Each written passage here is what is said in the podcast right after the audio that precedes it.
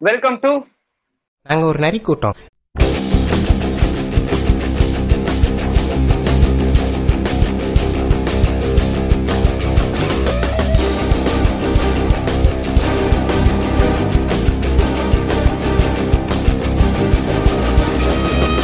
வணக்கம் மக்களே.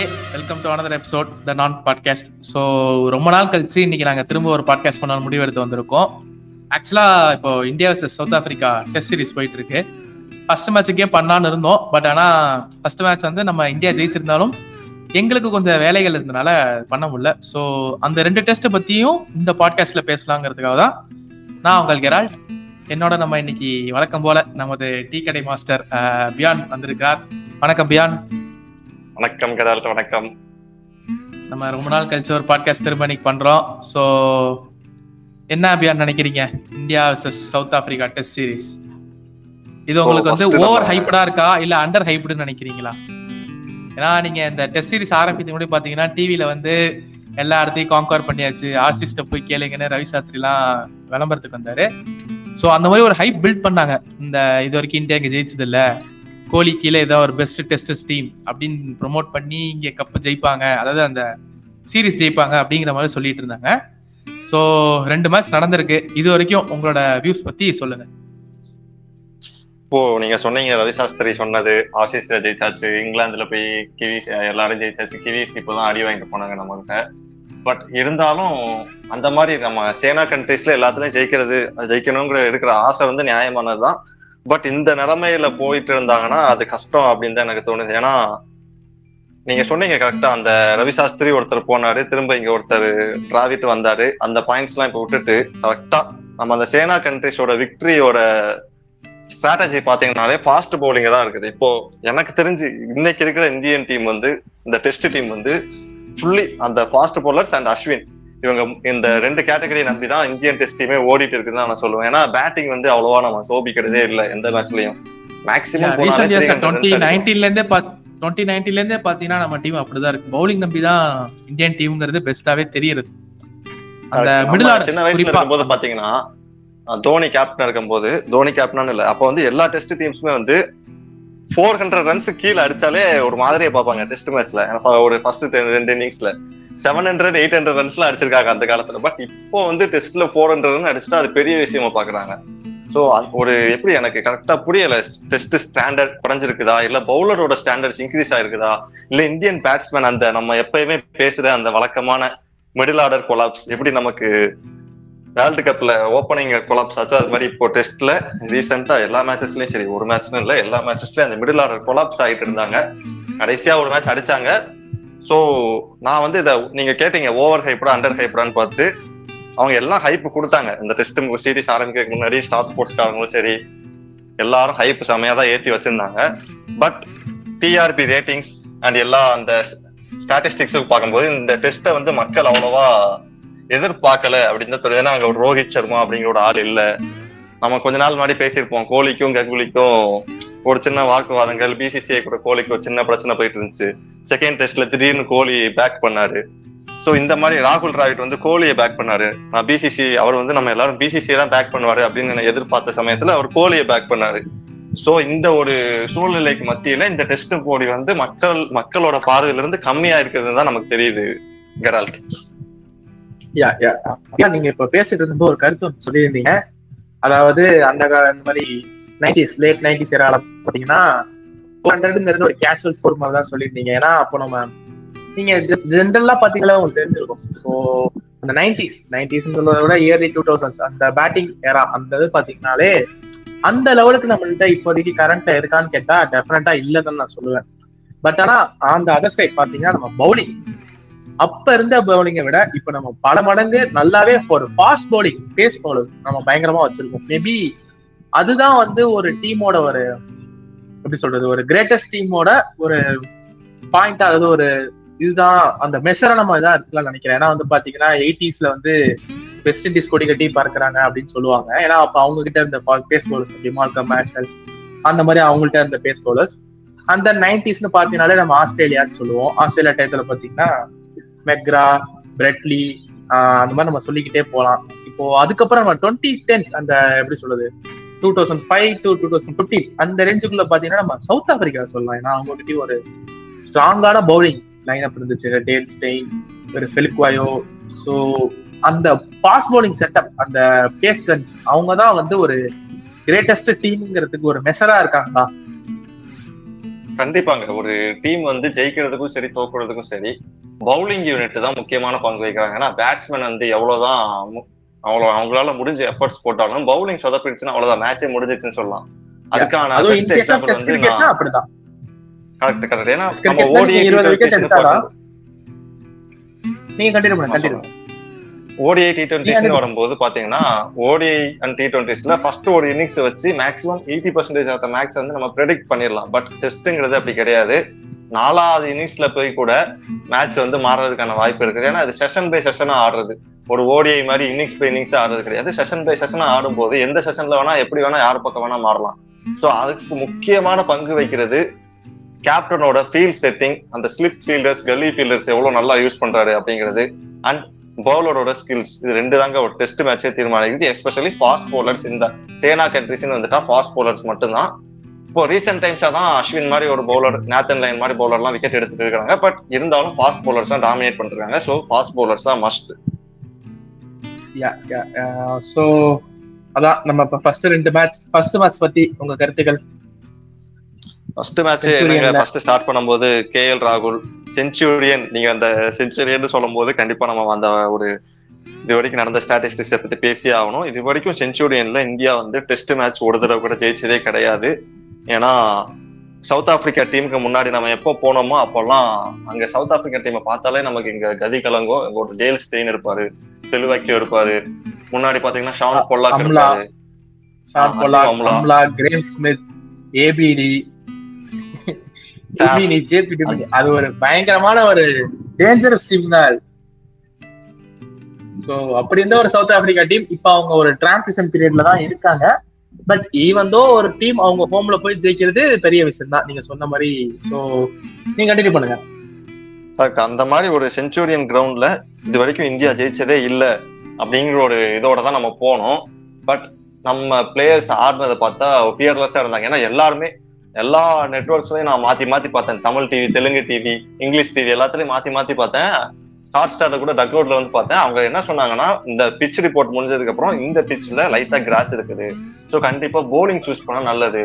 அதுவும் செஞ்சுரியன் மாதிரி ஒரு கிரவுண்ட் கொஞ்சம் பெரிய கிரவுண்ட் ஜோகான்ஸ்பர்க்கோட ஸோ பவுலிங் சூஸ் பண்ணி டக்குன்னு விக்கெட்ஸ் எடுத்து ப்ரெஷரை போட்டா நல்லது அப்படின்னு சூஸ் அவர் சொல்லிட்டு இருந்த நேரத்துல கோலி போனாரு. நான் டாஸ் ஜெயிச்சாரு நான் பேட்டிங் எடுக்க போறேன் அப்படின்னு சொன்னாரு. யாருமே எதிர்பார்க்கல. எல்லா டிவிஸ்லயும் அப்படிதான் சொல்லிட்டு இருந்தாங்க என்ன கோலி பேட்டிங் எடுத்து வந்துட்டாரு. சோ என்ன பண்ணலாம்னு பாப்போமே அப்படின்னு பேசிட்டு இருந்தப்ப கோலி வந்தாரு. கே எல் ராகுல் அண்ட் மயங்க் அகர்வால். அந்த ரெண்டு பேரை நம்பி தான் இப்போ இப்போதைக்கு இருக்கிற இந்தியன் டீமோட பேட்டிங் செட்டப்பே இருக்குதுன்னு நான் சொல்லுவேன். அவங்களோட எப்பயும் போல அந்த கிளாசிக்கான ஒரு ஓப்பனிங் பார்ட்னர்ஷிப் கொடுத்துட்டு இந்தியாவோட நல்ல ஸ்டேஜ்ல வச்சுட்டு போனது. அந்த ரெண்டு பேரும் நம்பி தான் இந்தியாவே அந்த அந்த மேட்சோட பேட்டிங் லைனப்பே இருந்துச்சுன்னு நான் சொல்லலாம் நீங்க என்ன நினைக்கிறீங்க கடல் கேப்டன் இப்ப நீங்க சொன்னீங்க கே எல் ராகுல் அண்ட் மயங்க் அகர்வால். எனக்கு வந்து மயங்க் பார்க்கும்போது சம்டைம்ஸ் வந்து எப்படி சொல்றது ரொம்ப அண்டர் டிசர்வ்டா அவர் வந்து ட்ரீட் பண்றாங்களா அப்படிங்கிற மாதிரி தான் எனக்கு feel ஏன்னா நம்ம சொல்லலாம் ரோஹித் சர்மா நம்மளுக்கு இருக்காரு அப்படின்னு சொன்னாலும் நம்மளுக்கு அவரும் நல்லா ஆடுறாரு. இப்ப அதுதான் இந்தியாவுக்கு வந்து ஒரு பெரிய பிரச்சனையே. மிடில் ஆர்டர் பேட்ஸ்மேன் கிட்டத்தட்ட டோட்டல் ஃபிளாப்புங்கிற மாதிரி தான் மூணு பேரும் ஆடிட்டு இருக்காங்க இது நாள் வரைக்கும். பட் ஆனா அந்த ஓப்பனர் ஸ்லாட் அதாவது கில்லு வந்தாரு அவர் வந்து பாத்தீங்கன்னா கேபால ஒரு இம்பார்ட்டன்டான இன்னிங் ஆனாரு மயங்கும் டுவெண்ட்டி எயிட்டீன் ஆஸ்திரேலியா சீரிஸ் அப்ப நல்லா ஆனாரு ரீசெண்டா வந்து அவையில் ஆடலன்னு அவர் தூக்கி போட்டதுக்கு அப்புறம் தான் கில்லு வந்தாரு. அப்புறம் கில்லு ஆன அவர் ஆடலங்கிற அப்புறம் தான் ரோஹித் சர்மா வந்து இப்ப ரோஹித் சர்மா ஆடிட்டு இருக்காரு. கேல் ராகுலா பத்தா குறைக்கு வேற அவரும் ஆடுறாரு. சோ இந்தியாவுக்கு அந்த ஓப்பனர்ஸ் அது வந்து ஒரு சுகமான ஒரு தலைவலினே சொல்லலாம். நாலு ஓப்பனர்ஸ் இருக்காங்க. நாலு பேருமே நல்லா ஆடுறாங்க. ஆனா அதுக்கு ஆப்போசிட்டா போயிட்டு ஆப்போசிட்டா பாத்தீங்கன்னா மிடில் ஆர்டர்ல இத்தனை நாள் வரைக்கும் பாத்தீங்கன்னா அதாவது நான் சொல்றது பிஃபோர் டுவெண்ட்டி எயிட்டீன் அந்த டுவெண்ட்டி எயிட்டீன் வரைக்குமே பாத்தீங்கன்னா இந்தியாவுக்கு டெஸ்ட் சீரீஸ்ல என்னைக்குமே மிடில் ஆடுறாங்க. ட்ரினிட்டி இந்த கோலி ட்ரினிட்டி அதான் கோலி புஜாரா ரஹானி இந்த மூணு பேர்ல அதாவது ரெண்டு பேரும் அடிச்சு காப்பாத்திடுவாங்க. பட் இந்த ஆஃப்டர் டுவெண்ட்டி நைன்டிக்கு அப்புறம் டுவெண்ட்டி டுவெண்ட்டில இருந்து ஸ்டார்டிங்ல இருந்து பாத்தீங்கன்னாலே இந்த மூணு பேரோட ஃபார்ம் கொஞ்சம் ரொம்ப கவலைக்கிடமா தான் இருக்கு. பட் ஆனா அதை பேலன்ஸ் பண்றதுக்கு ஓப்பனஸ் அவங்க வந்து இப்போ ஃப்ரண்ட்ல வந்து நிக்கிறாங்க. ஸோ இதை வந்து நான் எனக்கு என்ன சொல்றதுன்னு தெரியல. இந்தியாவுக்கு வந்து ஒரு சாதகமா இல்ல பாதகமான்னு எனக்கு சொல்ல தெரியல. பார்ப்போம். நீங்க சொல்ல கண்டினியூ பண்ணுங்க இல்ல நீங்க இப்போ இந்த ஓப்பனர்ஸ் பத்தி பேசும்போது டுவெண்ட்டி எயிட்டீன் யூஸ் சொன்னீங்க. டுவெண்ட்டி எயிட்டீன் முன்னாடி வரைக்கும் பாத்தீங்கன்னா தோனி பீரியட்ல இருந்து எப்படி சேவாக் சச்சின் காம்பீர் அவங்க மூணு பேரும் விலகி போனதுக்கு அப்புறம் ஒரு லெஜண்ட்னு சொல்ல முடியாது பட் அன்எவிட்டபிள் ஒரு பிளேயர் வந்து இந்தியன் டீம்ல இருந்தாரு. நம்ம எல்லாரும் அவரை மறந்து முக்காவாசி இந்தியன்ஸ் அவரோட அவரோட பேரை மறந்தே போயிருப்பாங்க. முரளி விஜய் அப்படிங்கிற ஒரு வால் எப்படி புஜாரா இன்னைக்கு வால் மாதிரி ஆடிட்டு இருக்காரோ சேவாக்கு கம்பீர் அவங்க விட்டுட்டு போன இடத்த முரளி விஜய் வந்து ரொம்ப நல்லாவே யூட்டிலைஸ் பண்ணி டூ தௌசண்ட். எயிட்டீன் வரைக்கும் நல்லாவே ஆடிட்டு இருந்தாரு. சோ டக்குன்னு அவரும் டீம்ல இருந்து எடுத்தாங்க அவரோட ஃபார்ம் சரியில்லைன்னு சொல்லிட்டு. அவர் எடுத்ததுக்கு அப்புறம் தான் இந்தியன் டீமோட அந்த பேட்டிங் லைனப்ல செம கொலாப்ஸ் ஆச்சு. ஓப்பனிங் ஃபைன் பண்ண முடியல. யார் எத்தனையோ பேரை ட்ரை பண்ணி பார்த்தாங்க. கடைசியா ரோஹித் சர்மாவை ட்ரை பண்ணி பார்த்தாங்க. ரோஹித் சர்மா மயங்க் அகர்வால் செமையா இருந்துச்சு. இப்போ திரும்ப கே எல் ராகுல் வேற வந்ததுனால அந்த மயங்க் அகர்வாலோட ஸ்பாட் வந்து டவுட் ஆயிருச்சு ஏன்னா திரும்ப ரோஹித் சர்மா வந்தா திரும்ப மயங்க தான் தூக்குவாங்க ஏன்னா கே எல் ராகுல் வந்து வைஸ் கேப்டன் இந்தியாவுக்கு இப்போ. ஸ்டாண்டிங் கேப்டனா கூட இருக்கிறாரு ஸோ அந்த சுகமான தலைவலி ரொம்ப நல்லதுதான் நான் நினைக்கிறேன். இப்போ அதான் இப்ப ஃபர்ஸ்ட் மேட்ச் நீங்க சொன்ன மாதிரி பார்த்தோம்னா நான் வந்து பேட்டர்ஸ் ஒரு நம்ம கேஎல் ராகுல் செஞ்சுரி அடிச்சிருந்தாலும் முதல்ல சொன்னாலும் முழுக்க முழுக்க ஒரு பவுலர்ஸ் தேடி கொடுத்த ஒரு வின்னு தான் எனக்கு சொல்ல தோணுது. ஃபர்ஸ்ட் மேட்ச்னு பார்த்தோம்னா. ஏன்னா வந்து ஷமியோட ஒரு பயங்கரமான ஒரு பவுலிங் அண்ட் தென் அதான் சர்வல் தக்கூர் அவரை பத்தி நம்ம பேசுவோம். செகண்ட் மேட்ச் வரப்ப நம்ம பேசுவோம். சோ இந்த பவுலிங் எனக்கு வச்சுக்கிட்டு வேர்ல்ட் லெவல்ல நம்ம எங்க போனாலும் இருபது விக்கெட்ஸ் நம்மளால எடுக்க முடியுது. இதை பத்தி நீங்க என்ன நினைக்கிறீங்க? ஓகே நீங்க செம்மையா சொன்னீங்க. இந்த பவுலிங் லைனப் இது வரைக்கும் இந்தியாவில் என்னைக்கு கிரிக்கெட் உருவாச்சோ அதுல இருந்து இப்போ வரைக்கும் இந்த மாதிரி ஒரு பவுலிங் லைனப் அமைஞ்சதே கிடையாது இந்தியாவுக்கு. ஏன்னா எப்பவுமே இந்தியாவில் பார்த்தீங்கன்னா தோனி வந்து நிறைய சொல்லிட்டு இருப்பாரு ஃபாஸ்ட் பவுலர்ஸ் நம்மகிட்ட இல்ல ஃபாஸ்ட் போலர்ஸ் நம்மகிட்ட இல்ல நிறைய குரூம் பண்ணுங்க அப்படின்னு தோனி வந்து அடிக்கடி அவர் கேப்டன் இருக்கும்போது சொல்லிட்டே இருப்பாரு. அவர் இல்லாம தான் மோஹித் சர்மா ஆஷிஷ் நகரா அந்த மாதிரி பிளேயர்ஸே யூஸ் பண்ணிருந்தாரு. நான் அவங்கள கூட சொல்லல பட் அவ்வளவு எஃபிஷியன்ட்டா இல்லைனாலும் வேற வழி இல்லாம அவங்களையே யூஸ் பண்ண வேண்டிய நிலைமையா இருந்துச்சு. இப்போ இருக்கிற இந்தியன் பவுலிங் அட்டாக் வந்துட்டு நீங்க நைன்டீன் செவன்டி ஃபைவ்ல வெஸ்ட் இண்டீஸ் பவுலிங் அட்டாக்க பத்தி சொல்லுவாங்க. அந்த மாதிரி பவுலிங் லைன் அப்படின்னு நான் நான் என்ன என்னோட கருத்து நான் நைன்டீன் செவன்டி ஃபைவ் அந்த மேட்சஸ்லாம் அவங்க பேர் கூட எனக்கு தெரியாது பட் இருந்தாலும் ஒரு வார்த்தை சொல்லுவாங்க. அப்போ அந்த வெஸ்ட் இண்டீஸ் கப் ஜெயிக்கிறது காரணம் ரெண்டு வேர்ல்டு கப் ஜெயிக்கிறது காரணம் அந்த பவுலிங் லைன் அப்னு சொல்லிட்டு. சோ அப்ப இருந்த அந்த வெஸ்ட் இந்தியன் பவுலிங் லைனை போட நம்ம இப்ப இருக்கிற இந்தியன் பவுலிங் லைப்ப கண்டிப்பா கம்பேர் பண்ணா அந்த அளவுக்கு ஒரு லெஜெண்டரி பவுலிங் லைனப் தான் வச்சிருக்காங்க. ஸோ யா யா ஸோ அதான் நீங்க சொல்றீங்க பவுலிங் எல்லாம் இந்தியா அதான் அந்த லெஜெண்டரியா இருக்குங்கிறீங்க. பட் ஸ்டில் அதுக்கு இன்னும் கொஞ்சம் டைம் இருக்குதுன்னு நான் நினைக்கிறேன். ஏன்னா அது நம்ம இன்னும் சில பேர் குரூம் பண்ணிட்டு இருக்கோம். ஏன்னா சிராஜ் உமேஷ் மாதிரி ஒரு பவுலரே நம்மளுக்கு வந்து இன்னும் ஒரு உட்கார்ந்து தான் வச்சிருக்கோம் அவரை. ஸோ மேபி uh, அவரை கொண்டு வரலாம். ஆனா இங்க கொண்டு வரதுக்கான தேவையும் இங்க பெருசா இல்லை. ஏன்னா வந்து உங்களுக்கு ஃபிஃப்த் பவுலரா எடுத்துட்டு போன ஒரு ஆள் வந்து உங்களுக்கு ஏழு விக்கெட் எடுத்தாருன்னா உங்களுக்கு வந்து வேற வழி இல்லை. உமேஷ் மாதிரி ஒரு ஆள் நீங்க உட்கார வச்சுதான் ஆகணும். ஸோ பார்ப்போம். அந்த இப்போ ஃபர்ஸ்ட் மேட்ச் இனிதே முடிந்தது ரெண்டாயிரத்தி இருபத்தொன்னு. ஸோ ஃபர்ஸ்ட் ஆஃப் ஆல் இதை நாங்க இந்த நியூயர்க்கு அப்புறம் போற அடுத்த பாட்காஸ்ட் நாங்க சொல்லே மறந்துட்டோம். முதலே சொல்லியிருக்கணும். கேட்டுக்கொண்டு இருக்கும் அனைவருக்கும் ரெண்டாயிரத்தி இருபத்தி ரெண்டு புத்தாண்டு நல்வாழ்த்துக்கள். ஏன் நீங்க சொல்லிடுங்க. ஹாப்பி நியூ இயர் மக்களே. போன வருஷம் நாங்க இந்த பாட்காஸ்ட் ஒரு நாலரை மாசம் தான் ஆரம்பிச்சோம். நல்ல ஆதரவு கொடுத்தீங்க. வருங்காலங்கள்ல அந்த மாதிரி எங்களுக்கு யூஸ் கொடுங்கன்னு தான் கேட்க முடியும். அண்ட் ஃபாலோ பண்ணுங்க. இன்னும் நிறைய அப்டேட்ஸ் காத்துட்டு இருக்குது. So happy new year once again so அதான் நான் மக்களே வழக்கம் போல அதான் நாங்க சொல்ல நினைச்சோம். அதை நாங்க ஸ்டார்டிங்லேயே சொல்லியிருக்கணும். பட் ஆனா அது மறந்துட்டோம். ஸோ அதான் இப்ப வாய்ப்பு வளருது. ஸோ அந்த நம்ம இப்போ செகண்ட் மேட்ச் போவோம் செகண்ட் மேட்ச் என்ன மிஸ் ஆச்சுன்னு நினைக்கிறீங்க? ஏன் வந்து இதே அதே டீம் தான் எக்ஸப்ட் கோலி. அந்த கோலி ஃபேக்டருங்கிறது ஃபர்ஸ்ட். நான் என்ன நினைக்கிறேன்னா ஜோஹான்ஸ்பர்க்ல வந்து இந்தியா தோத்ததே கிடையாது. ஏன்னா எந்த ஃபார்மேட்ல எடுத்தாலும் ஜோஹான்ஸ்பர்க்ல இந்தியா தோத்ததே கிடையாது. Two thousand seven world cup ஜெயிச்சது அந்த T twenty world cup India ஜெயிச்சது ஜோஹான்ஸ்பர்க்ல தான். தோனி வந்து டூ தௌசண்ட் டென்னு நினைக்கிறேன். டூ தௌசண்ட் டென்ல வந்துட்டு டூ தௌசண்ட் டென் டென் நைனான்னு தெரியல கரெக்டா அந்த எலெக்ஷன் நடக்கும்போது அங்க ஒரு ஐபிஎல் நடக்கும். டெக்கான் ஃபைனல் கூட நடக்கும். அந்த வருஷம் வந்துட்டு பிளேயர்ஸ் எல்லாம் நான் ரொம்ப எஃபிஷியன்டாவே அங்க ஆட கத்துக்கிட்டாங்க சவுத் ஆப்பிரிக்கன் பிச்சர்ஸ்ல ஏன்னா அப்பதான் இருக்கிற அப்ப- இப்போ ஆடிட்டு இருக்கிறவங்க எல்லாம் அப்ப யங்ஸ்டர்ஸ் ஐபிஎல் ஆடிட்டு இருந்தாங்க. சோ கொஞ்சம் நல்லாவே கத்து வச்சிருந்தாங்க. அதுவும் ஜோஹான்ஸ்பர்க்ல தான் நிறைய மேட்ச் நடந்துச்சு. அங்க மழை கொஞ்சம் கம்மிங்கிறதுனால. இப்போ பாருங்க எல்லாமே ஆப்போசிட்டா இருக்குது. ஜொஹான்ஸ்பர்க்ல எப்பயுமே மழை கம்மின்னு சொல்லுவாங்க. இப்ப ஜொஹான்ஸ்பர்க்ல மழை அதிகமா பெய்யுது. ஜொஹான்ஸ்பர்க்ல இந்தியா தோத்ததே இல்லைன்னு சொல்லுவாங்க. ஜொஹான்ஸ்பர்க்ல போய் இந்தியா தோக்குது. So, அந்த ஒரு அந்த அசால்ட்னஸ் தான் நான் நினைக்கிறேன். ஏன்னா நம்ம ஜெயிச்சிட்டோம். நம்ம செஞ்சுரியன்லயே ஜெயிச்சிட்டோம். கோலி இல்லைனாலும் நாங்க ஜெயிப்போம் அப்படிங்கிற ஒரு அதுவே ஃபர்ஸ்ட் ஒரு பெரிய ப்ளோ தான். சவுத் ஆப்பிரிக்காக்கு அதுவே ஒரு பூஸ்ட் கொடுத்துருக்கும். ஏன்னா டாஸ் போடுறதுக்கு ஒரு ரெண்டு ரெண்டு நிமிஷம் முன்னாடி வரைக்கும் கோலி தான் அந்த கோட்டு போட்டு வருவாருன்னு நினைச்சிட்டு இருந்திருப்பாங்க எல்லாரும். பட் பிளேசர்ஸ்ல வந்தது பாத்தீங்கன்னா கே எல் ராகுல் வந்தாரு. அப்பயே அவங்களுக்கு ஒரு பூஸ்ட் ஆயிருக்கு. என்னதான் கோலி பெருசா ஆடலனாலும் அவரோட அந்த கேப்டன்சி அக்ரெசிவ் கேப்டன்சி வந்து கண்டிப்பா அவங்களுக்கு ஒரு பயத்தை கொடுத்துருக்கோம். அந்த பயம் இல்லாம அவங்க ஆடிட்டு இருந்தாங்க யா யா யா ஸோ அதான் நீங்க சொன்ன மாதிரி தான். எனக்கும் அதான் தோணுச்சுன்னா வந்து நான் இப்போ ரீசெண்டா நான் நம்மளுக்கு உங்களுக்கு கூட அந்த இதை நான் ஷேர் பண்ணியிருக்கேன்.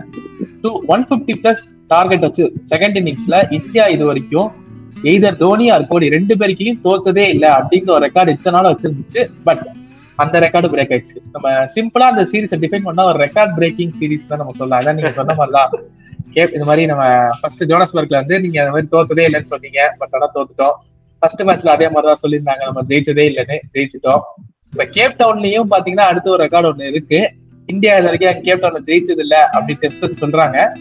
அந்த ரெக்கார்டு பிரேக் ஆச்சுன்னா இந்தியன் ஃபேன்ஸ் நம்மளாம் சந்தோஷமா இருக்கும் சோ இன்னொரு முக்கியமான விஷயம் நம்ம நோட் பண்ண வேண்டியது இருந்துச்சு. அஜிங்கிய ரகானே அண்ட் புஜாரா ரெண்டு பேரையும் அடுத்த மேட்ச் தூக்குறதா தான் இருந்தாங்க எல்லாரும். ஆனா ஹனுமா விகாரி வந்து ஃபர்ஸ்ட் இன்னிங்ஸ்லயே அவரோட நாக்கை டிஃபைன் பண்ணிட்டாரு. நான் நல்லா தான் ஆடிட்டு இருக்கேன் எப்பயும் அப்படின்னு சொல்லிட்டு. சோ ரெண்டு பேரையும் தூக்கிட்டு அடுத்து கோலி உள்ள வர்றதுனால ரெண்டு பேரையும் தூக்கிட்டு நம்ம ஒரு எக்ஸ்ட்ரா பேட்ஸ்மேன் புதுசா ஒருத்தங்களை எடுத்துட்டு வரலாம். அந்த மாதிரி பிளான்ல இருந்த மாதிரி தான் நான் ரெண்டு மூணு மேகசின்ஸ்ல படிச்சேன். பட் அவங்க எங்களை நீங்க தூக்கிறீங்களா அப்படிங்கிற மாதிரி அதுவும் ஒரு ரெக்கார்ட் பிரேக்கிங்காக தான் நான் பாக்குறேன் ஏன்னா திரும்ப ரெண்டு பேரும் 50 அடிச்சாங்க. அந்த பார்ட்னர்ஷிப் ஹண்ட்ரட் பிளஸ் பார்ட்னர்ஷிப் அவங்க ஹண்ட்ரட் பிளஸ் பார்ட்னர்ஷிப் அடிச்சா இந்தியா தோத்ததே கிடையாது. ஓகே ஓகே ஸோ அதான் நீங்க நம்ம சொல் நம்ம என்னதான் அவங்க ஃபார்ம் அவுட்னு சொன்னாலும் முக்கியமான கண்டிஷன்ஸ்ல ரெண்டு பேருமே இங்க அடிச்சிருக்காங்க. ஃபார் எக்ஸாம்பிள் இப்போ நம்ம புஜாரான்னு எடுத்துக்கிட்டோம்னா வார்டர் கவாஸ்கர் இந்த யாபா மேட்ச் ஃபோர்த் மேட்ச் நம்ம எல்லாருமே பார்த்திருப்போம். அத்தனை அடி வாங்கிட்டு மனுஷன் கல்லு மாதிரி இருந்தாப்ல இருநூறு பாலுக்கு ஐம்பது ரன் அடிச்சாருன்னு நினைக்கிறேன். அதே மாதிரி நம்ம இன்னொன்னு சொல்ல மறந்துட்டோம். அதாவது ரஹானே வந்து நம்ம okay boxing boxing day test அன்னைக்கு தான் லாஸ்டா செஞ்சுரி அடிச்சாரு. அதுக்கப்புறம் பெரிய நாக் அடிக்கல அப்படின்னு பேசினாலும் நம்ம லாஸ்ட் ரெண்டு ஜெயிச்ச மேட்ச் நம்ம எல்லாருமே மறந்துட்டோம். ஏன்னா அந்த மேட்ச்லயும் பாத்தீங்கன்னா இதே ரெண்டு பேர் தான். ஃபோர்த் டே நினைக்கிறேன் ஐ திங்க் இவங்க ரெண்டு பேரும் தான் நின்னு ரன்னை அதாவது பேலன்ஸ் பண்ணுவாங்க.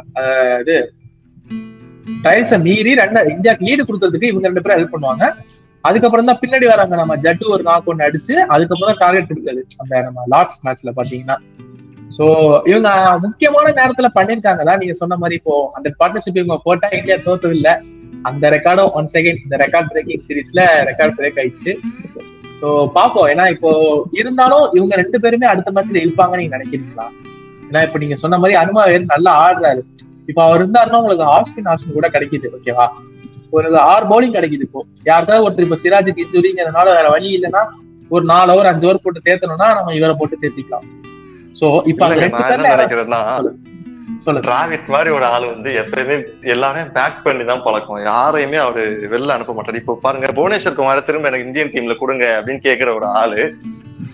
ஒருவேளை இந்தியா இந்த மேட்ச் ஜெயிச்சிருந்து இந்தியா ஒருவேளை ஜெயிச்சிருந்து புஜாராவும் ரகானேவும் அடிக்காம இருந்திருந்தா கூட ராகுல் டிராவிட் வந்து கண்டிப்பா அவங்கள வெளில எடுக்க மாட்டாரு தான் நான் நினைக்கிறேன். ஹனுமா விகாரி கண்டிப்பா சான்ஸ் கொடுக்கலாம். ஏன்னா ரெண்டு பேரையும் வெளில எடுக்கிறதுக்கு பதிலா யாரையாவது ஒருத்தங்களை வந்து எப்படி இங்கிலாந்துல ரீப்ளேஸ்மெண்ட் மாதிரி யூஸ் பண்ணுவாங்களோ அது மாதிரி ஒரு மேட்ச் ஸ்டூவர்ட் பார் ஒரு மேட்ச் ஜேம்ஸ் ஆண்டர்சன் யூஸ் பண்ணுவாங்க இல்லையா? அந்த மாதிரி ஒருவேளை ரகானே யாராவது ஒருத்தங்களை வேணா தூக்கிட்டு இன்னொருத்தங்களை போடலான்னு நான் அப்படிதான் ராகுல் டிராவிட் கொடுப்பாரு. ஏன்னா கோலையும் இவ்வளவு நாள் பேக் பண்ணிட்டு இருந்தாரு. பாருங்க இப்போ அவரோட ஃபார்மும் அவ்வளவு பெருசா இல்ல. அவர் கேப்டன் அப்படிங்கறதுனாலதான் பிசிசி இன்னைக்கு வரைக்கும் அவரை தூக்காம இருக்கிறாங்க. எல்லாம் எப்பயோ தூக்கியிருப்பாங்க அதை கூட அவங்க பண்ணாலும் பண்ணுவாங்க. அதை நம்ம இன்னொரு இதுல எக்ஸ்பிளைனா பேசியிருக்கிறோம்.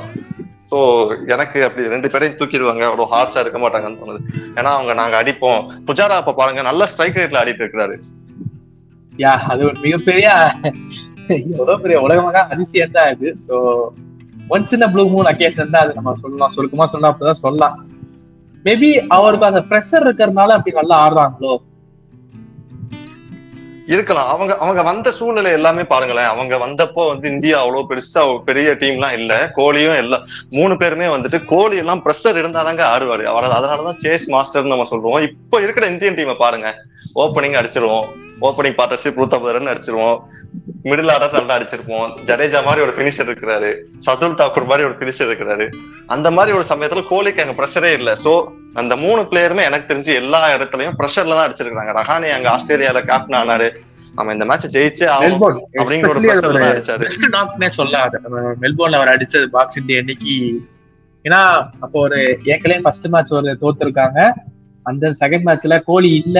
இவர் கேப்டன் அந்த ரெஸ்பான்சிபிலிட்டி எல்லாம் எடுத்துட்டு ஒரு கிரேட்டஸ்ட் நாக் தான் சொல்லலாம் அது நம்ம. சோ அந்த மாதிரி நம்மளுக்கு இந்தியாவுக்காக ஆடி கொடுத்தவர் தான். பட் என்னன்னு தெரியல அவருக்கு நேரம் அப்படி இருக்காங்கிறதுனால என்னமோ சோ எனக்கும் அதான் தோணுது. அவங்க ரெண்டு பேரும் இருக்கணும் தான் எனக்கு. நானா இருந்தாலும் அவங்க ரெண்டு பேரும் எடுக்க மாட்டேன் ஏன்னா நீங்க சொன்ன மாதிரி தான். அந்த ப்ரெஷர் சுச்சுவேஷன்ல இந்தியாவுக்கு காவ அடிக்கிறாங்க. சோ இன்னொரு சான்ஸ் கொடுக்கலாம். பட் ஆனா இப்படி நம்ம யோசனை கொஞ்சம் தப்பா தெரியுது. இப்போ அவங்க ரெண்டு பேரும் இந்தியாவுக்காக இத்தனை நாள் அடிச்சாங்க. அதுல எந்த குறையும் நம்ம யாரும் சொல்ல போறதில்ல பட் ஆனா ஒரு ஹனுமா வியாரி மாதிரி ஒரு பிளேயர் அதாவது இப்போ நம்ம ரெண்டாயிரத்தி பத்தொன்பது வெஸ்ட் இண்டீஸ் சீரிஸ் போனோம்னு நினைக்கிறேன் வெஸ்ட் இண்டீஸ் அவே ல போனப்பதான் வேர்ல்ட் கப் முடிஞ்சு போனோம் கரெக்ட் அந்த சீரிஸ்ல தான் பாத்தீங்கன்னா ஹனுமா வியாரி வந்து ஒரு ரெண்டு பிப்டி ஒரு நைன்டி சிக்ஸ் அடிச்சார் நினைக்கிறேன். இன்னொரு ஒரு செஞ்சுரி ஒரு செஞ்சுரி ஒரு நைன்டி சிக்ஸ் ஒரு பிப்டி ஒன்னு போட்டிருந்தாரு ஆக்சுவலா அவர்.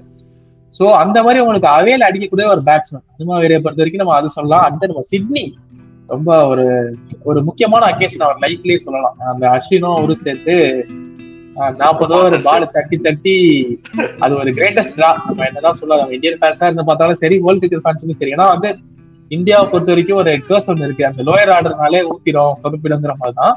அந்த கேர்ஸை வந்து இவங்க ரெண்டு பேரும் தீர்த்து வச்சாங்க. ஏன்னா சோ இந்த மாதிரி உங்களுக்கு வந்து அவேல ஒரு பேட்ஸ்மேன் பெர்ஃபார்ம் பண்ணும்போது அவருக்கு சான்ஸ் கிடைக்காத மாதிரி நடக்குதே.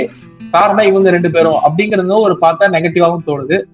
சோ இதுக்கு மேல நம்ம இதை பத்தி பேசுறதுக்கு வேற எதுவும் இல்ல. சோ செகண்ட் மேட்ச் அப்ப கண்டிப்பா சான்ஸ் கொடுக்கணுங்க.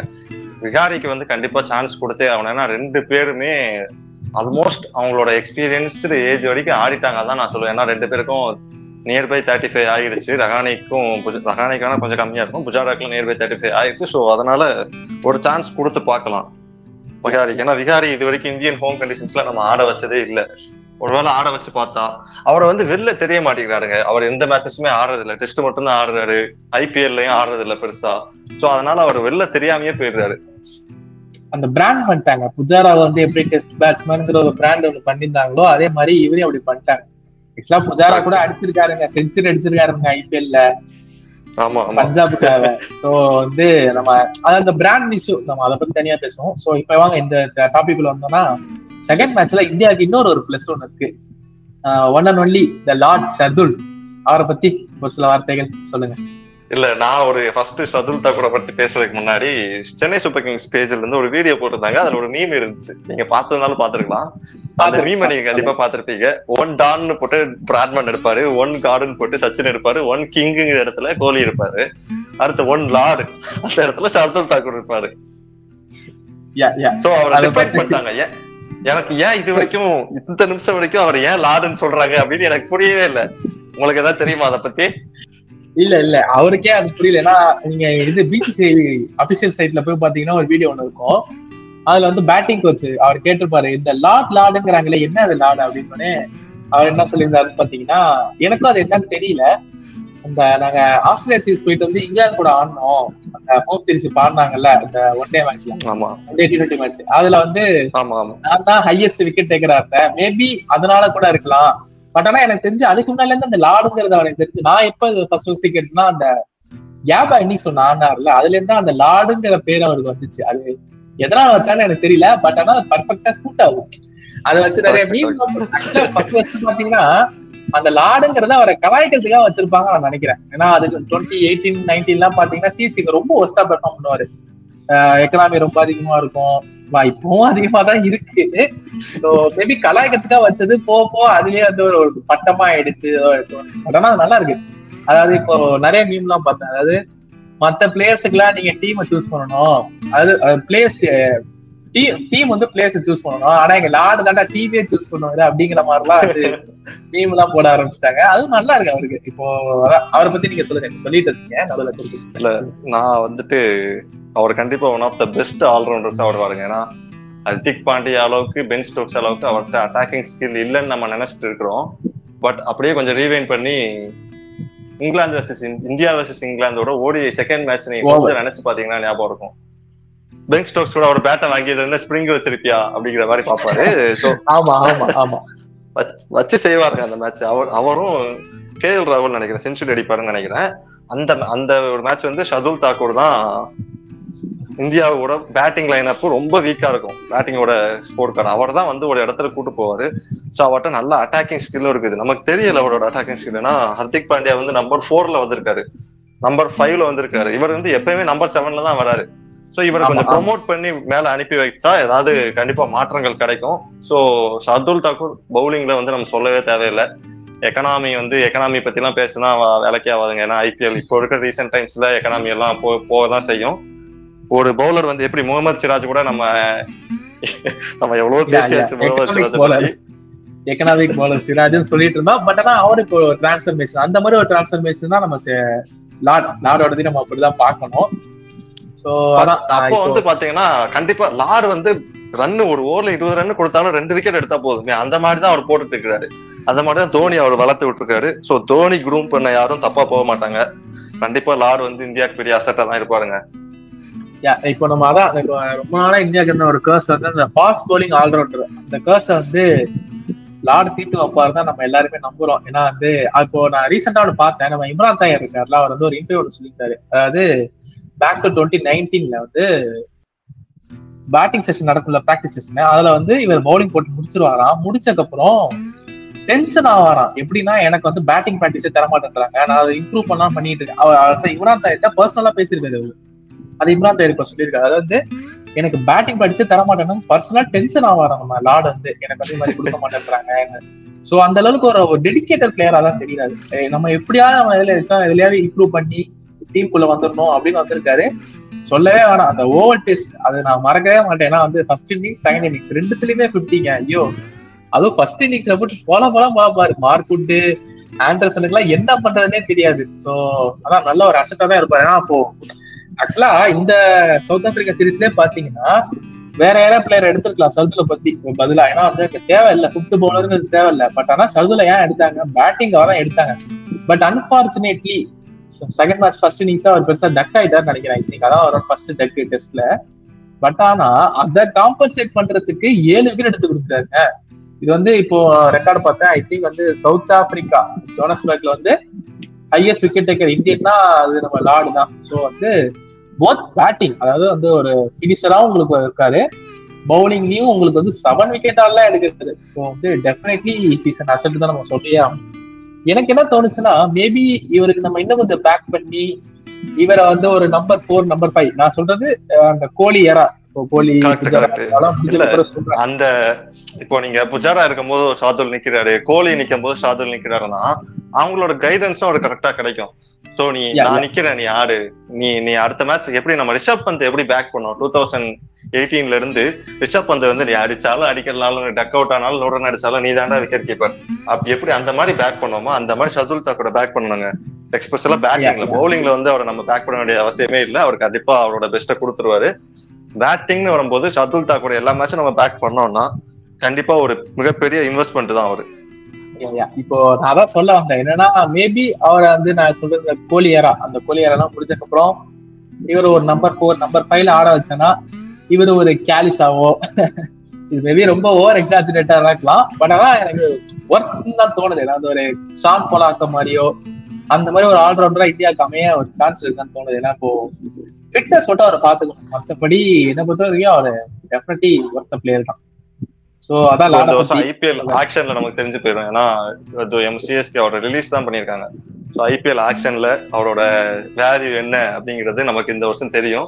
போவாருங்க டெஃபினட்டா போவாரு ஏன்னா வந்து fast bowling lower order batsman so நம்ம அந்த இதுக்கு முன்னாடி பண்ண சீரிஸ் அந்த டாப் ஹையர் பிட்டிங் அந்த சீரிஸ் நம்ம இதுக்கு முன்னாடி பண்ணியிருக்கோம். அந்த சீரிஸே நம்ம எல்லாரும் ஐ திங்க் நான் மென்ஷன் பண்ண நினைக்கிறேன். அண்ட் தென் நீங்க பண்ணீங்களா? பண்ணோம் ரெண்டு பேரும் சொல்லியிருந்தோம். நான் சொல்லியிருந்தேன் அண்ட் நம்ம ஓட்டி சொல்லியிருந்தேன் நினைக்கிறேன். சந்துக் தாக்கர் வந்து நல்ல பிரைஸ் போன எனக்கு நம்பிக்கை இருக்கு. ஏன்னா ஃபாஸ்ட் பவுலிங் ஆல்ரவுண்டர் அதுதான் வந்து இப்போ ரொம்ப ஒரு ரேரஸ்ட் கமாடிட்டியா இருக்கு. அதனாலதான் ஜேம்ஸ் எல்லாம் பாத்தீங்கன்னா பதினஞ்சு கோடி போனது அதுக்கு தான் சோ டெஃபினட்டா நம்ம லார்டு வந்து ஒரு எட்டு கோடி ஒன்பது கோடி தோணும் இப்போ அவருக்குன்னு ஒரு பிராண்ட் வரி ஒன்று கிரியேட் ஆயிடுச்சுல. புரியுதுங்க சொல்ல வருது அவருக்கு ஒரு ஃபேன் பேஸ் ஒன்று இருக்கு இப்போ சோசியல் மீடியால சோ வந்து ஒரு பிராண்டுக்கு இன்க்ரீஸ் பண்றதுக்கு டெஃபினட்டா லார்டு யூஸ் ஆவார். சோ அதனாலே லார்டு நல்ல ரேஞ்சுக்கு போவார்னு நம்மளுக்கு தோணுது. நம்ம ரெண்டு பேருக்கும் பர்சனலா ஆசை லார்டு ஆசை நம்ம லார்டு தானே இருந்துட்டு போட்டோம் எப்படி ரன்னுங்க தான் கொடுக்கதான் போறாரு. நம்ம கிரவுண்ட்ல வந்து கொடுத்து இல்ல. எனக்கு தெரிஞ்சு அவர் வந்து மித்த டீம்ஸ்க்கு போய் ஆடுறத விட one CSK RCB Mumbai Indians இந்த மூணு டீம்ல ஏதோ ஒரு டீம்ல இருந்தாருன்னா கண்டிப்பா அவருக்கு பெரிய ஃபியூச்சர் இருக்குது. மித்த டீம்ல போய் ஆடினா அவரோட லைஃப் ஸ்பாயில் ஆகிறதுக்கான வாய்ப்பு கூட இருக்குதுங்க. ஏன்னா குல்தீப் யாதவ் கொல்கத்தாக்கு ஆடாம வேற எங்கேயாவது ஆடி இருந்தான்னு நீங்க வச்சுக்கோங்க எஸ்பெஷலி இன்னொரு வரைக்குமே அவரு தெரிஞ்சு இந்தியன் டீம்ல ஒரு முக்கியமான மெம்பரா இருந்திருப்பாரு. ஏன்னா தோனி அளவுக்கு ஸ்பின்னரை வேற யாரும் பேக் பண்ணதை நான் பார்த்தது இல்ல சோ அவர் தப்பான இடத்துல போய் தப்பான ஆட்கள் இருக்கிறதுனாலதான் அவங்களோட வாழ்க்கையே மாறுது. சோ சதுல் தாக்கூருக்கு எப்படி அமையுதுன்னு பார்க்கலாம். மேபி சிஎஸ்கே தான் போவாங்கன்னு நான் நினைக்கிறேங்க. எல்லா டீமுமே போவாங்க. நீ கவலையே பண்ண பத்து டீமுமே போவோம் அவருக்கு. இப்போ நம்ம பேசினதுக்கு அப்புறம் எனக்கு தோணுச்சு மேபி குல்தீப் யாதவ் சிஎஸ்கேக்கு போறதுக்கு சான்ஸ் இருக்கு. குல்தீப் யாதவ் சஹல் ரெண்டு பேர்ல யாரோ ஒருத்தர். இப்பதான் எனக்கு திடீர்னு தோணுச்சு. அதை சொல்ல தோணுச்சு சொல்லிட்டேன். வேற ஒண்ணும் இல்ல. கூடிய விரைவில் ஐபிஎல் வரப்போ ஆக்ஷன் நடக்க போதில்ல அதை அப்போ பேசும்போது பேசிக்கலாம். இப்போ பார்ப்போம். நான் உங்ககிட்ட ஒண்ணு கேக்குறேன். நீங்க இந்த செகண்ட் மேட்ச் ஃபர்ஸ்ட் மேட்ச் நம்ம ஜெயிச்சோம். சிறப்பா ஜெயிச்சோம். அப்படி ஜெயிச்சோம் இப்படி ஜெயிச்சோம் சொல்றதை விட ஜெயிச்சோம். செகண்ட் மேட்ச் ஏன் கேவலமா தோத்தோம்? எஸ்பெஷலி பவுலிங் அந்த செகண்ட் இன்னிங்ஸ்ல பும்ரா அவர் வந்து ரொம்ப அட்டர் ஃபெயிலியர் ஆயிட்டாரு. செகண்ட் இன்னிங்ஸ்ல பாத்தீங்கன்னா economy four point five something வச்சிருந்திருக்காரு. இந்த ஒஸ்ட் எக்கனாமி நான் இப்பதான் பார்த்தேன். ஏதோ ஸ்டாட்ல ஒன்று பார்த்துருந்தேன். அதாவது வந்து செகண்ட் இன்னிங்ஸ்ல ஒரு இந்தியனால கொடுக்கப்பட்ட அதிகபட்ச எக்கனாமி என்ன பும்ரா நேத்தி போட்டதுதான். ஜோனஸ்பர்க் டுவெண்ட்டி டுவெண்ட்டி டூ அதுதான் சொல்லிட்டாங்க மேபி பும்ரா ஃபெயில் ஆனது கூட இந்தியாவுக்கு ஒரு இதா இருக்கு. ஏன்னா வந்து நம்ம பேட்டிங்ல எப்படி வந்து ஒரு ஆல்பாவா நம்ம கோலியை சொல்றோமோ அது மாதிரி பவுலிங்னு பார்த்தா இந்தியாவுக்கு வந்து நம்ம என்னதான் சிரா அதாவது சிராஜ் சமி விக்கெட் எடுத்தாலும் பும்ரா தான் still the alpha bowler for India நம்ம பவுலிங் சொல்லலாம் fast bowling especially fast bowling. வந்து இப்போ அவர் ஃபெயிலியர் ஆனது ஒரு சொல்லலாம். டூ தௌசண்ட் நைன்டீன்ல ஆஸ்திரேலியா சீரீஸ்ல பூம்ரா செமையா போட்டு இருந்தாரு அப்புறம் வேர்ல்டு. கப் டபிள்யூடிசி வந்துச்சு. அப்போ வந்து பூம்ராவுக்கு ஒரு ஹார்ட் ஃபேஸ் அவர் சரியா போடல இந்தியா தோத்துச்சு. இப்போ. செகண்ட் இன்னிங்ஸ்ல பூம்ரா சரியா போடல இந்தியா தோக்குது. நீங்க சொன்ன பாயிண்ட் ரொம்ப கரெக்ட் செகண்ட் இன்னிங்ஸ்ல பவுலிங் வந்து அட்டர் கொலாப்ஸ் ஆயிருச்சு. அதுக்கு என்ன காரணம் நீங்க நினைக்கிறீங்க? மேபி அந்த கோலிங்கிற ஒரு ஃபேக்டர் நம்ம வந்து இப்போ எப்படி சொல்றது வந்து எஸ்பெஷலி சொல்லணும்னா இப்போ ஒரு சிஎஸ்கே அந்த ட்ரெஸ்ஸிங் ரூம்ல ரைனா கேப்டனா இருக்கிறதுக்கும் தோனி கேப்டனா இருக்கிறதுக்கும் ஒரு வைப் வித்தியாசம் இருக்கும். அதாவது இப்போ வந்து சிஎஸ்கே வந்து நம்ம ஃபர்ஸ்ட் இப்போ டுவெண்ட்டி எயிட்டில அவங்க எடுத்தாங்க டீம் அந்த டீமை பார்த்து நம்ம முத கொண்டு எல்லாருமே கலாய்ச்சோம் அது வந்து டேடிஸ் டீம் அங்கிள்ஸ் டீம் கிழடுகள் கூட்டம் அப்படிலாம் கலாய்ச்சிருக்கோம். பட் ஆனா அந்த தோனிங்கிற ஒரு ஃபேக்டர் அதுதான் வந்து அந்த டீம் கப் அடிக்கிறதுக்கு ஒரு ஃபேக்டரா நான் பாக்குறேன் எப்படி ஒயிட் பால்ல தோனி ரோஹித் அந்த மாதிரி ஒரு வைப் ஒன்று கிரியேட் ஆகுதோ ரெட் பால்ல கோலி இந்த விராட் கோலிங்கிற ஒரு வைப் இப்போ எப்படி சொல்றது உங்களுக்கு? ஆப்போசிட் டீமுக்கு விராட் கோலி பேட்டிங் ஆடலனாலும் சரி அந்த விராட் கோலிங்கிற ஃபிகர் ஃபீல்டுல இருந்தாலே அது ஒரு வைப் அவங்களுக்குள்ள ஒரு கிரியேட் பண்ணும். நம்ம டீமுக்குள்ளேயே பூஸ்ட் தான் அவரை எக்ஸ்பெஷல் நம்ம சொல்ல வேணாம். இப்போ இப்போ விக்கெட் எடுக்கிறதுக்கு அப்புறம் கேஎல் ராகுல் வந்து அவர் ட்ரை பண்றாரு. அவர் நம்ம குறை சொல்ல முடியாது. அவருக்கும் ஒரு கேப்டனா இருக்கும்போது ஃபர்ஸ்ட் மேட்ச் ஜெயிக்கணும்னு ஆசை இருந்திருக்கும். அவரு விக்கெட் எடுத்தோடனே கத்துனாரு. அந்த மாதிரி செலிப்ரேஷன் ட்ரை பண்றாரு. செலிப்ரேஷன் பண்றது மட்டுமே அப்படியானுங்கிறத நம்ம சொல்ல முடியாது. ஏன்னா கோலி கிட்ட அது மட்டும் கிடையாது. ஃபீல்ட் செட்டப்பா இருக்கட்டும். ஸ்லெட்ஜிங் கோலி வந்து சம்டைம்ஸ் ஸ்லெட்ஜிங் பண்ணுவார். அதெல்லாம் நான் தப்புலாம் சொல்ல மாட்டேன். ஏன்னா வந்து கேம்னு வந்துட்டா என்னங்க ஜெயிக்கணும் அவ்வளவுதான். இங்க நல்லாவே கெட்டவங்கிறதுக்குலாம் எதுவும் கிடையாது. ஸ்லெட்ஜிங் பண்ணா கெட்டவங்கிறதா சில பேர் சொல்லிட்டு தெரியாங்க அவங்கள விட்டு அவங்க கட்டுக்காதீங்க.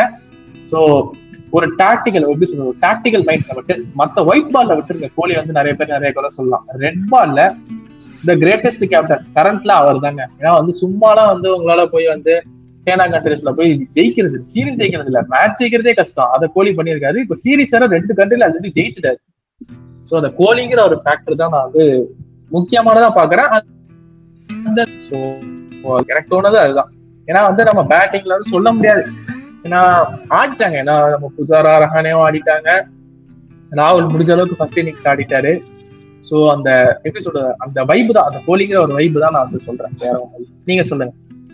கரெக்டா ரொம்ப ரொம்ப எக்ஸாக்டான சொல்லிட்டீங்க. நான் என்னெல்லாம் சொல்லணும்னு நினைச்சீங்களோ அதை ஒரு பாயிண்ட் கூட விடாம கரெக்டா சொல்லிட்டீங்க. அந்த ஒரு வைப் மிஸ்ஸிங் இந்தியன் டீம் ஒரு மேட்ச் பார்க்கும்போது ஒரு இன்ட்ரெஸ்டே இல்லாத மாதிரி தான் நமக்கு இருந்துச்சுன்னா ஏதோ ஒரு எப்படி ஒரு கல்யாண வீட்டுக்கு போறதுக்கும் ஒரு இளவு வீட்டுக்கு போனதுக்கும் ஒரு வித்தியாசம் இருக்கும் இல்லையா? அந்த மாதிரி ஒரு ஃபீலிங் தான் எனக்கு இருந்துச்சு. என்னடா போன மேட்ச் அப்படி கத்திட்டு இருந்தாங்களே இந்த மேட்ச் ஒரு சத்தம் இல்லையேன்னு.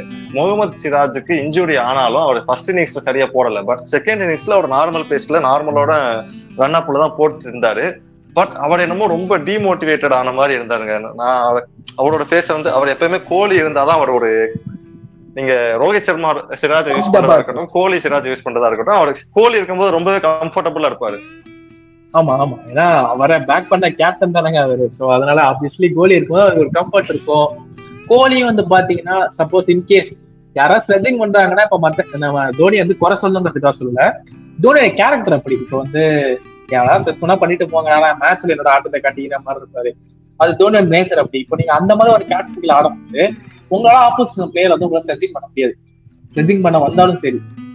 ஓகேவா சோ இப்ப கோலினா அப்படி விட்டுற மாட்டேன். இப்ப நீங்க ரெண்டாயிரத்தி பதினெட்டு தான் நினைக்கிறேன். ஐ திங்க் இது சவுத் ஆப்பிரிக்கால தான் நினைக்கிறேன். இஸ்லான் சர்மாவுக்கும் ஐ திங்க் ரப்பாடாவா லுங்கி நெகிடிவ் சம்திங் யாருக்கும் இந்த மாதிரி ஒரு சண்டை ஒன்று நடந்துச்சு ரெண்டாயிரத்தி பதினெட்டுல. ரபாடா ரபாடா கேப் டவுன் ரபாடாவுக்கும் இஸ்லான் சர்மாவுக்கும் நினைக்கிறேன். சோ அந்த மாதிரி நடக்கும்போது இஸ்லான் சர்மா சண்டைக்கு போயிட்டாரு.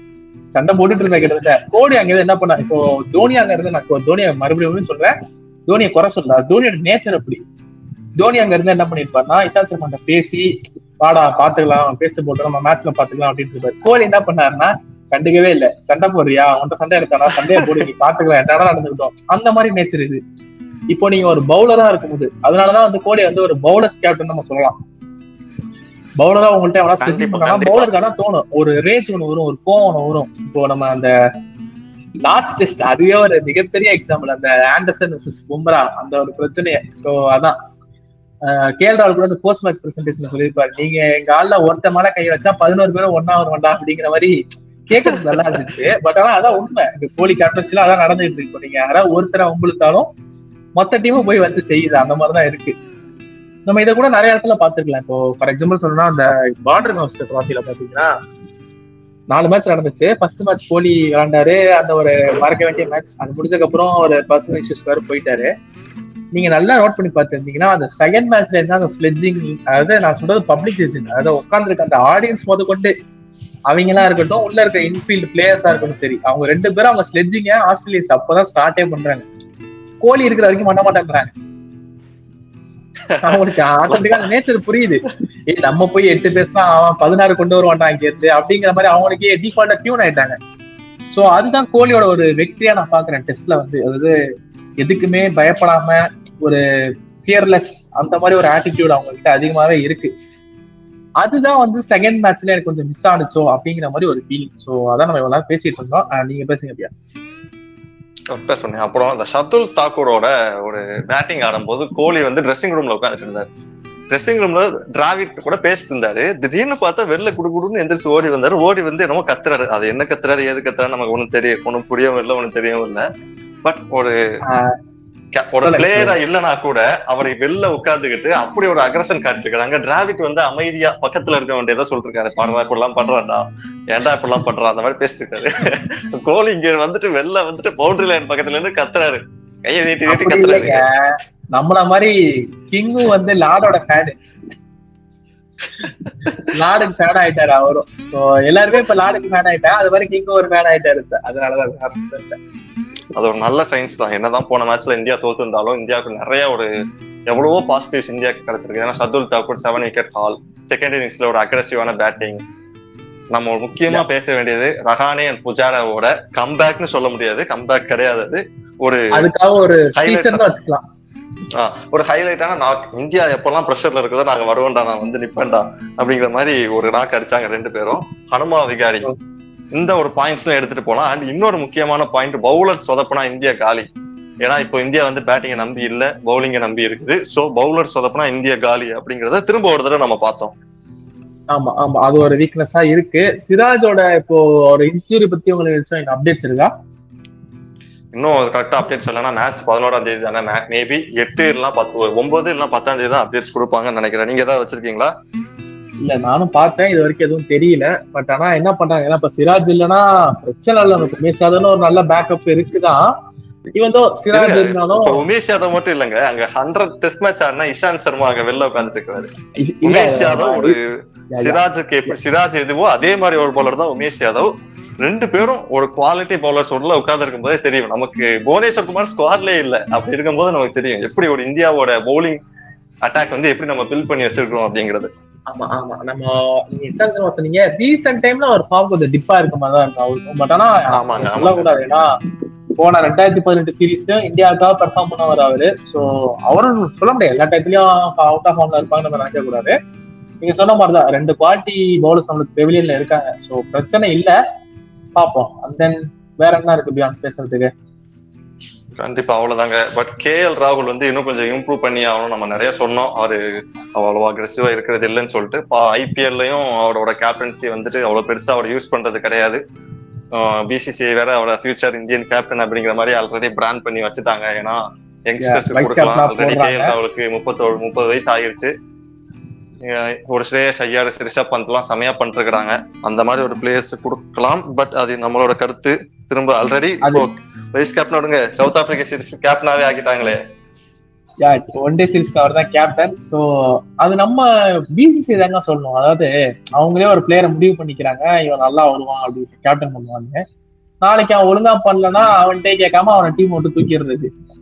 இது அதுல இப்போ நம்ம கொஞ்சம் கொஞ்சம் லாஜிக்கலா யோசிச்சு பார்க்கலாமே. ரோஹித் சர்மாவை தலையில தூக்கி வச்சு கொண்டாடினாங்க கொஞ்ச நாளைக்கு முன்னாடி. அது தப்பே இல்லை. நான் ஒரு well class player well class captain அஞ்சு ஐபிஎல் ஜெயிச்ச ஒரே கேப்டன் இப்போ அதே ரோஹித் சர்மாவுக்கு ஒரு மெயில் போட்டிருக்காங்களாம். அது மின்ட் அப்படிங்கிற ஒரு ஆர்டிக்கல்ல நான் படிச்சேன். நீ சவுத் ஆப்பிரிக்கா சீரிஸ்க்கு அப்புறம் ஒரு மேட்ச் கூட ஒரு மேட்ச் இந்தியாக்கு ஆடலனா கூட உன்னை கேப்டன்ல இருந்து தூக்கிட்டு கேஎல் ராவல கேப்டனா போட்டுருவோம் அப்படின்னு சொல்லி. ஆனா மின்ட் வந்து ஒரு ஒரு அத்தரைஸ்டு பேப்பரா முக்கியமான நியூஸ் மட்டும் தான் அதுல வரும். சோ ஒரு யாரு? பிசிசி வந்து ரோஹித் சர்மா போட்டாங்கறீங்களா? பிசிசிஐ வந்து ரோஹித் கிட்ட சொல்லியிருக்காங்களாம். சேத்தன் சர்மா பிசிசிஐன்னு சொல்ல வேணாம். பிசிசிஐ எல்லா பள்ளியும் தூக்கி பிசிசிஐ மேலே போகணும் சேத்தன் சர்மா அவர் அவர் ஒருத்தர் தான் அந்த chairman of selection commission selection committee நினைக்கிறேன். அவர். வந்து பர்சனலா ரோஹித் சர்மாவை கான்டாக்ட் பண்ணிட்டு நீ ஏன் சவுத் ஆப்பிரிக்கா டூருக்கு வரமாட்டுற? உனக்கு இன்ஜுரி சரியானாலும் அங்க போய் ஒரு டீம்ல இரு அப்படின்னு சொல்லிருக்காரு வ- ரோஹித் சர்மா என்ன சொன்னாரு அப்படிங்கிற தெளிவான ஐடியா இல்ல. பட் ஒரு தோணியான நீங்க மின்ட்ல போய் படிச்சு பாருங்க. மின்ட் அப்படிங்கிற ஒரு ஆப் இருக்குது. அதுல போய் மக்களே ரெஃபர் பண்ணி பாருங்க. அதுல ஒரு முக்கியமான நியூஸா வந்து கொஞ்சம் ஒரு ட்ரெண்டிங்ல இருந்துச்சுங்க மின்ட்ல ரெண்டு நாள் இது. ஓ. இது உண்மையா இருக்கும் பட்சத்துல இவங்களை என்ன சொல்றதுன்னு எனக்கும் தெரியல. ஏன்னா வந்து இப்போ நீங்க இப்ப ஜஸ்ட் நவ் ஒரு ரெண்டு மாசத்துக்கு முன்னாடி தான் நீங்க வந்து விராட் கோலி ஸ்டாக் பண்ணிருக்கீங்க அது முடிஞ்சதுக்கு அப்புறமும் கரண்ட் கேப்டன் என்னவோ தெரியல. அவருக்கு ஏதாவது பர்சனலா ஏதாவது இஷ்யூஸ் இருக்கலாம். இல்லைன்னா அவருக்கு உடம்பு நிஜமாவே சரியாகாம இருக்கலாம். சொல்லுங்க சொல்லு இருங்க அப்படியே நான் முடிச்சுக்கிறேன். அதான். ரோஹித் சர்மான்னு பாத்தீங்கன்னாலே பாத்தீங்கன்னா அந்த ஒரு இன்ஜுரி இஷ்யூஸ்ங்கிறது அவருக்கு இருக்கதான் செய்யும். அது அவர் வேணா குறைச்சிக்க முடியாது. அவரும் ட்ரை பண்ண தான் போறேன் ஏன்னா அவருக்கு மட்டும் என்ன ஆசையா இல்ல இன்ஜுரின்னு சொல்லிட்டு வீட்டுல போய் உட்காந்து அவரும் கொஞ்சம் யோசிச்சு பாருங்களேன். இப்பதான் அவருக்கு இந்தியாவோட ஃபுல் ஃபுல் ஃபிளெஜர் கேப்டன் ஆகியிருக்கிறாரு. யாராவது நான் வரல அப்படின்னு மனசார சொல்லுவாங்களா? அவரால நிஜமாவே முடியல. அதனாலதான் அவர் வரலன்னு சொல்லியிருக்கிறாரு. சோ இப்போ போயிட்டு நீ. வந்தே ஆகணும் அப்படிங்கறதெல்லாம் என்ன அர்த்தம்? சோ இது வந்து நம்ம உண்மையா இருக்கக்கூடாதுன்னு வேண்டிப்போம். பாப்போம். ஃபியூச்சர் ஆஃப் இந்தியன் கிரிக்கெட் நடக்க போகுது. கேப்டன் இந்த கேப்டன்சி தான் எனக்கு தெரிஞ்சு ஃபியூச்சர்ல வந்து ஒரு பெரிய தலைவலியா இருக்க போது நான் நினைக்கிறேன் பாப்போம். பிளேயர்ஸ்க்கு எல்லாம் இந்தியால பிரச்சனையே இல்லைங்க. எல்லாரும் வெல் செட்டட் எல்லா. எல்லா கிளாஸ் பிளேயர்லயே நம்ம கிட்ட பேக்கப் எக்கச்சக்கமா இருக்கிறாங்க. அதெல்லாம் பிரச்சனையே இல்லை. அந்த ஒரு ஒரு ரோல் அந்த கேப்டன் ஆஃப் த ஷிப் யார் ஆங்கர் போட போறா இங்க அது வந்து முக்கியமா இருக்குது. வரவங்க எல்லாரும் தோனியா இருக்கணுங்கிறது நம்ம நினைக்கிறது தப்பு தான் ஏன்னா தோனி வந்து ஒன்ஸ் இன் ஜெனரேஷன் கேப்டன் தான். அது வந்து நம்ம இந்தியன் ஃபேன்சி சேர்ந்து தான் நம்ம சொல்றோம். நம்மள முத கொண்டு தான். ஏன்னா வந்து இப்போ தோனி வந்தாரு மூணு கப் அடிச்சாரு நீ என்னடா பண்ண அப்படின்னு கேட்கறது தப்பு தான் அது தோனியால பண்ணிட்டாரு. தோனியால முடியுதுன்னா மத்தனால முடியுங்கிறத சொல்ல முடியாது. அதுதான் தோனி. ஒரே அதாவது இப்போ சொல்லுது உங்களுக்கு ஆஸ்திரேலியா ஆல் ஃபார்மெட்ல கப் அடிக்கிறதுக்கு அவங்களுக்கு எத்தனை வருஷம் ஆயிருக்கு? கிட்டத்தட்ட பாத்தீங்கன்னா ஆயிரத்தி தொள்ளாயிரத்தி எண்பத்தி ஏழுல first one day world cup அடிச்சாங்க. சாம்பியன்ஸ் ட்ராஃபி ரெண்டாயிரத்தி மூணு அடிச்சாங்கன்னு நினைக்கிறேன். டி டுவெண்ட்டி வேர்ல்டு கப் ரெண்டாயிரத்தி இருபத்தி ஒன்னு அடிச்சிருக்காங்க. அப்ப கிட்டத்தட்ட ஒரு ஸ்பேன் ஆஃப் நைன்டி ஒரு ஃபோர்டீன் இயர்ஸ் 45 ஃபோர்டீன் இயர்ஸ் ஆயிருக்கு. இப்போ அதே இந்தியாவுக்கு நீங்க பாக்கணும் ஜஸ்ட் செவன் இயர்ஸ் அதாவது ரெண்டாயிரத்தி பதினேழு ஏழுல ஒரு கப்பு பதினொன்னுல ஒரு கப்பு பதிமூணுல அடுத்த கப்பு சிக்ஸ் இயர்ஸ் தான். சிக்ஸ் இயர்ஸ் உள்ள இந்தியா ஆல் ஃபார்மேட்ல ஒரு கப் அடிச்சிருச்சு. அது வந்து தோனி அதான் வந்து ஒரு அதுக்கு பேர் தான் ஒரு ஒன் சின்ன ஜெனரேஷன் கேப்டன் ஆமா அவரை மாதிரியே எல்லா கேப்டனும் வரவங்க இருக்கணும்னு நினைக்கிறதும் ஒரு தப்பு தான். ஸோ வந்து பார்ப்போம். நம்மளுக்கு ஃபியூச்சர்ல எந்த மாதிரி தோனி மாதிரி ஒரு கேப்டன் கிடைக்கிறாங்களாங்கிறது பொறுத்து தான் பார்க்கணும் அதெல்லாம் நம்ம தோனி மாதிரி எதிர்பார்க்கறது ரொம்ப தப்பு. ஏன்னா கபில் தேவ் ஒருத்தர் தான் தோனி ஒருத்தர் தான் கோலி ஒருத்தர் தான் சச்சின் ஒருத்தர் தான். இனி வரப்போற யாரா இருந்தாலும் சரி அது ரோஹித் சர்மாவா இருக்கட்டும் ராகுலா இருக்கட்டும் ஐயரா இருக்கட்டும் பந்தா இருக்கட்டும் அவங்க அவங்களோட ஸ்டைல்ல தான் போவாங்க. சோ நம்ம எல்லாத்தையும் கம்பேர் இருந்தோம்னா வேலைக்கு ஆகாது. டெஃபினெட்லி அதான் இன்னைக்கு இந்த பாட்காஸ்ட் முடிச்சுக்கலாம்ல? கண்டிப்பா கண்டிப்பா. நம்ம என்ன சொல்ல நினைச்சோமோ அதை சொல்லியாச்சு. ஸோ மக்களே நாங்கள் ஆக்சுவலாக ரொம்ப நாள் கழிச்சு பண்ண நினைச்சோம். ஸோ இன்னைக்கு இந்த ஃபர்ஸ்ட் ரெண்டு மேட்ச் பண்ணியிருக்கோம். தேர்ட் மேட்ச் கன்ஃபார்ம் பண்ணுவோம். என்ன பியான் பண்ணிடலாம்ல? கண்டிப்பாங்க. அஹ் பதினொண்ணாம் தேதி நடக்க போகுது. கண்டிப்பா நம்ம தேர்ட் மேட்ச். பண்ணலாம். மக்களே அதுக்கு முன்னாடி ஒரு முக்கியமான விஷயம். ஆஷஸ் இப்போ நடந்துட்டு இருக்குது. ரொம்ப சீரியஸா போயிட்டு இருக்குது. ஆஸ்திரேலியா ஜெயிச்சிட்டாங்க. ஓட்டிஸ் இல்லைன்னா கெரால்ட் ரெண்டு பேரும் சேர்ந்து பண்ணுவாங்க. அப்படி முடியாத பட்சத்துல நானும் கெரால்ட்டும் சேர்ந்து பண்ணுவோம். கண்டிப்பா மக- ஆசஸ் வரும் மக்களே உங்களுக்காக. அதாவது இப்போ இப்போ இருக்கிற ஆசஸ்னு பாத்தீங்கன்னா கிட்டத்தட்ட ஒன் சைடு ஆஸ்திரேலியா சைடு தான் போயிட்டு இருக்கு. நாங்க ஜென்ரலா ஆசஸ்னா என்ன அதோட ஹிஸ்டரி என்னங்கறத பத்தி தான் ஒரு சின்ன டிஸ்கஷன் மாதிரி தான் பண்ணலாம்னு இருக்கோம். கூடிய விரைவில் அதுவும் பண்ணலாம் தான் இருக்கும். ஸோ அது சொல்லுங்க பியான் சொல்லுங்க. இல்ல ஆஷஸ்னு வந்துருச்சுன்னா அதுல எக்கச்சக்கமான ஃபேக்ட்ஸ் இருக்குது. அந்த ஃபேக்ட வச்சு ஒரு புக் எழுதிடலாம். அந்த அளவுக்கு ஒரு ஃபேக்ட்ஸ் நிறைஞ்ச ஒரு சீரிஸ் தான் சொல்லணும் அத. சோ அதெல்லாம் நம்ம மக்களுக்கு முடிஞ்ச அளவுக்கு கொண்டு போய் சேர்க்கலாம் அதுல. யா யா ஸோ அதான் பியான் முடிச்சுக்கலாம்ல? கண்டிப்பா கண்டிப்பா கெரால்ட் ஓகே மக்களே. அந்த சைனிங் ஆஃப் நாங்களும் நன்றி கூட்டம் நன்றி வணக்கம். C you soon by